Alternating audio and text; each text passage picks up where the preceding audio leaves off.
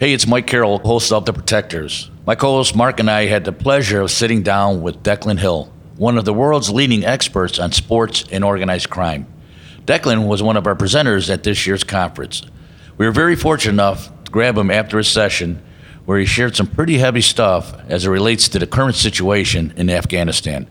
We hope you enjoy this wide ranging discussion.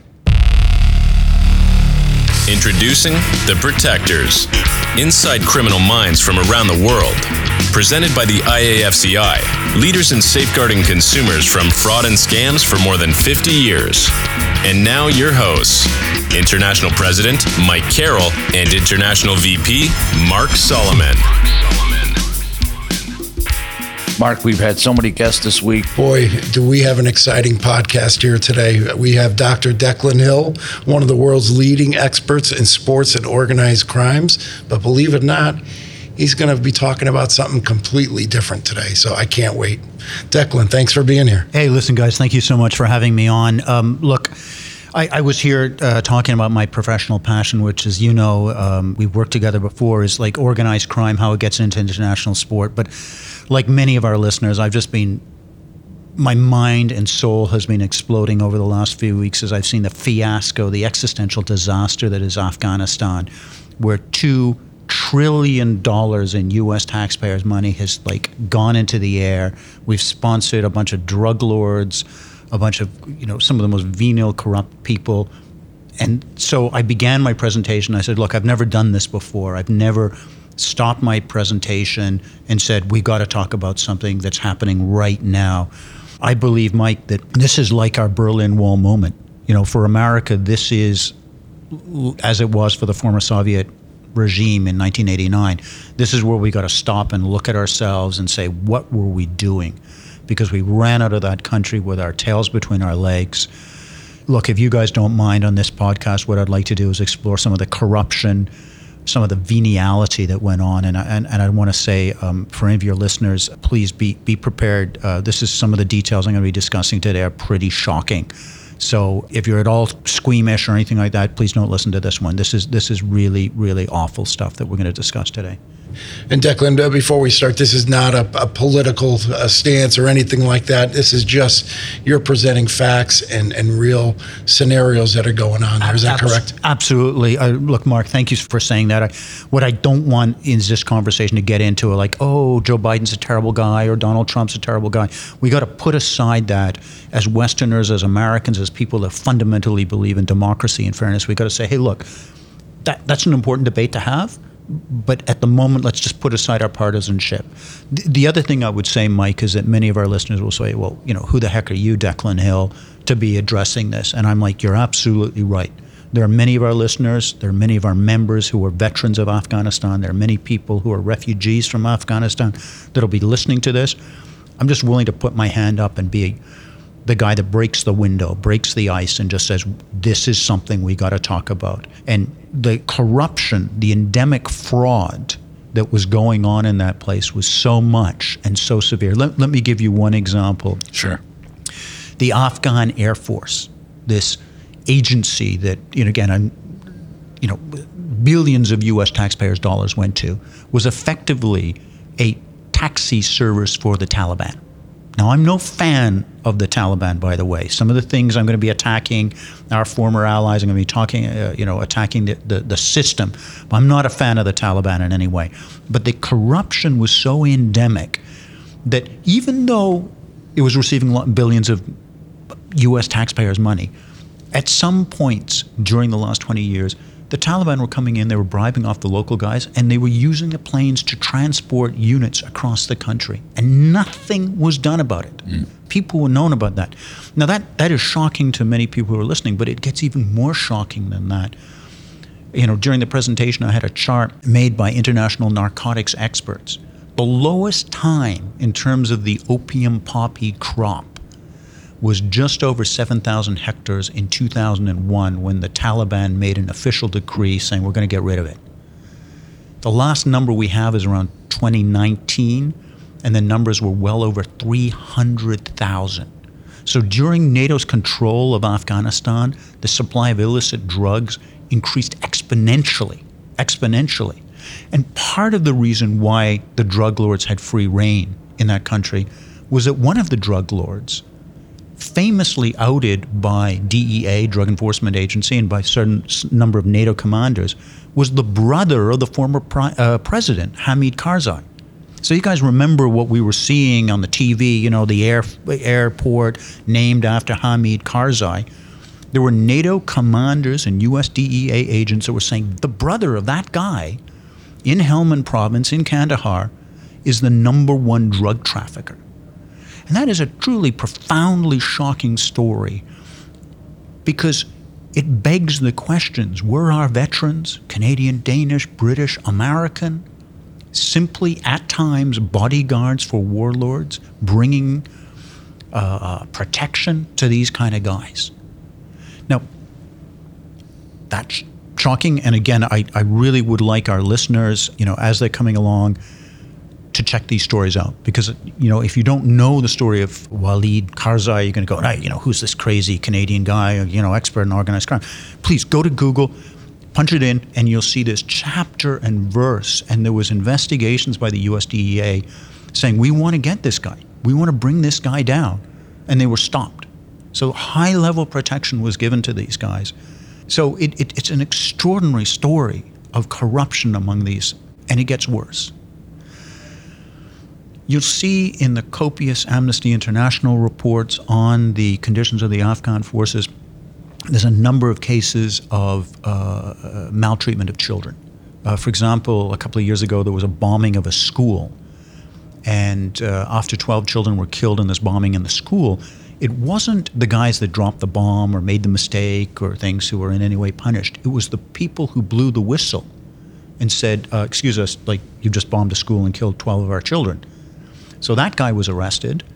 And then the spokesperson who brought this up and talked about it in public, he too lost his job and was gotten rid of.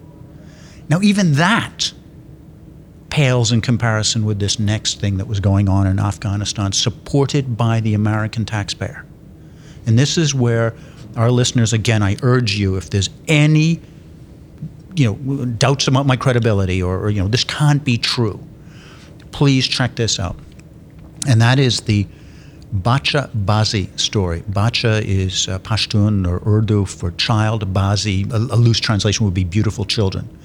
And it's the rings of sexual abuse of Afghan warlords supported by U.S. taxpayers' money and by U.S. soldiers.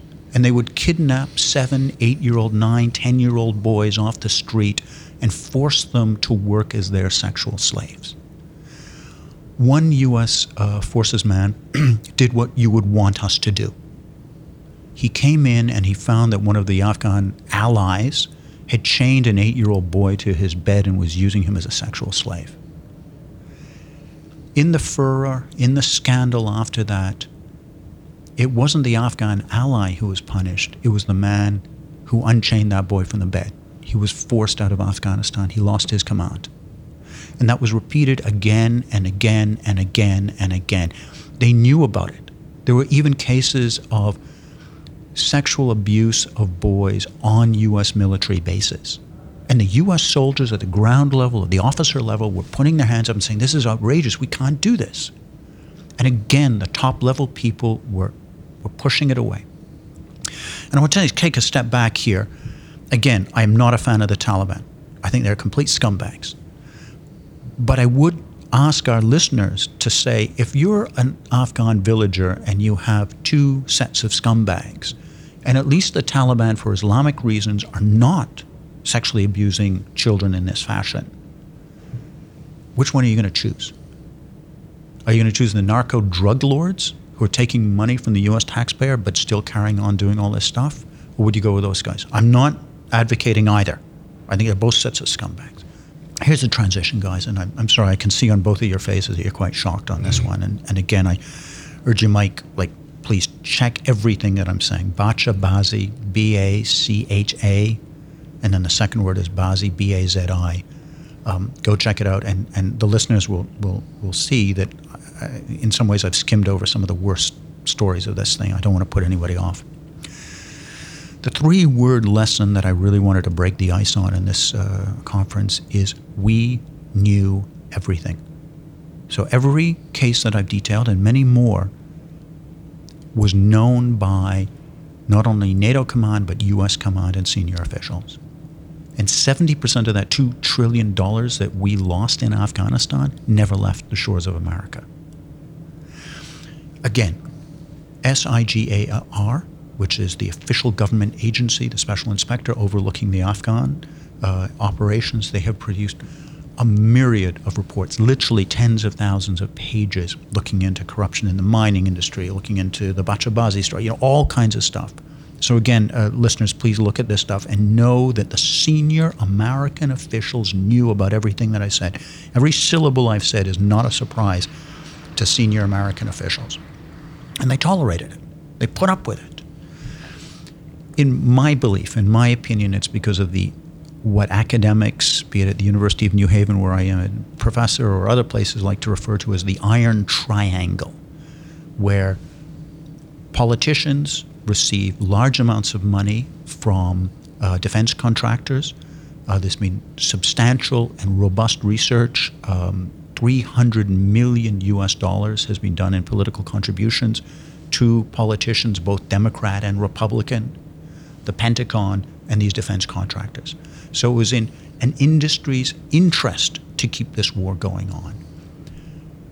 I, in no way do I want to suggest that these guys were, um, uh, you know, taking paper bags full of cash, but there's an institutional push towards keeping something going that should have been stopped almost right away. And the final fact I'd like to bring to your guys' attention about this debacle, this fiasco, this existential crisis in American society and Western society is that on October 14th of 2001, so just a little over a month after 9/11 and the atrocity of 9/11, the Taliban offered to George Bush, the then president, and the American military establishment, Osama bin Laden. They said, "You want you want bin Laden's? Please stop bombing us. Here, take the guy and stop. You know, we surrender." And Bush and the senior guys turned them down. And you think about the 19 years, 11 months since that moment, all the lives, all the munitions, all the people who have been suffering things, what we could have done if we'd just done that. And it seems like, you know, Declan, what you're saying is, is the lesser of two evils is still evil. I've heard that expression before, again, the lesser of two evils, again and again and again, as I've done the research. Um, and, and as you know, I was a journalist in Iraq and I saw some of the Iron Triangle being manifested there. Um, but again and again, as I've spoken to people about this issue, they've said, you know, it, it, it was the lesser of two evils. And again, neither you or Mike Sure. or me is saying the Taliban are great people. They're scumbag. We're already seeing, it's early September as we're doing this interview, we're seeing them break their promise Yeah. and coming in retribution to our, our people. I think it seems like the situation that we got ourselves into there. Um, you know, it's a, either a bad or a better choice, and it, you know, I don't know how we the outcome could, could have changed. You know, it's uh, it's really fascinating what you're saying, and, and Well, I, I think it begs the question for us as financial crimes investigators. It's like it's one of these moments where, and I'm not suggesting there are easy answers, but it's like, guys, we've got to do better than this. Because if we don't do better than this, we're going to end up like the Soviet Union. Our, our, it, it's so powerful, this ingrained iron triangle, that it reminds me of the final words of one of my heroes, one of my parents' and grandparents' heroes, a guy called Dwight Eisenhower. And his final words, or public words as the president of this country, was beware of the military industrial complex. It will come and destroy us. Mm-hmm. And this is the moment now, 60 years after his, his warning. It, we have to break this. We have to stop this, or it will break us. It mm-hmm. will break our country. It will break our society, and will overwhelm us. Declan, can I ask you, what do you think the future looks like for Afghanistan? I don't know what I've what I've spoken about. I know, and I have. I, I, again, I, I beg our listeners to you know if there's any moment where you, you you feel that I may have exaggerated or embellished, please check, and you'll find that I haven't. I've underspoken many things, and you've asked me a really good question. I don't know the answer, and I don't want to lose my credibility with you, with you know, with Mark, with, with with our listeners in any way by you know speculating or anything. I think you know Declan. Obviously, the IAFCI uh, has a working group dedicated to human trafficking and smuggling, and um, but you know you talked about sex trafficking under one particular regime in Afghanistan, and now with the Taliban taking over, you wonder, is that going to affect human slavery aspect of things? We obviously know the Taliban does not recognize women uh, as equals, and I wonder will there be a return to other atrocities uh, back in Afghanistan going forward? Uh, Look, absolutely. And again, I, I, I want nobody to think that Declan Hill is sitting in here, you know, making any kind of defense of the Taliban. What I think is clear is that we, as taxpayers around the world, have been contributing to things that we really did not want to do. And we've been trusting a group of, quote, experts to not get us in the situation. And as we're examining it, as we're, you know, the door is swinging shut and we're running out with our tails between our legs, we're looking at stuff and going, this is outrageous. We never would have done this. Declan, you mentioned defense contractors. Boy, a lot of military equipment was left in Afghanistan, wasn't there? Yeah, and it's the same thing um, I saw in Iraq, um, where I was working as a as an independent journalist. Uh, and, and I remember when ISIS um, came in and swept through the country, and, and, and some of the video that came out with the you know the ISIS guys looking at the the thing. And ISIS guys, a lot of them were former Saddam Hussein um, loyalists. They weren't particularly religious. There was a wing of ISIS that was religious, but there was also a wing of his of Hussein's former guys. And they're like, "Hey, how's the warranty on this stuff? Hey, blah blah blah." And it's it's that same kind of cringing moment you know, there was a shot of Taliban fighters, and I, I looked at it first, and I thought it was, uh, I thought it was Americans because they were completely kitted out with American gear, American stuff, American Humvee, and then you're like, oh, Taliban troops driving through Kandahar, and you're like, man, and that's the Taliban. We haven't even begun to discuss how much of that material got shipped to China or got shipped to Iran. It is a debacle on every single level and it's time that as Americans, as Westerners, and, and as financial crimes investigators, we really start figuring out how it never happens again. Yeah, I think the point and the message you're saying here, Declan, is, is where's the accountability for this?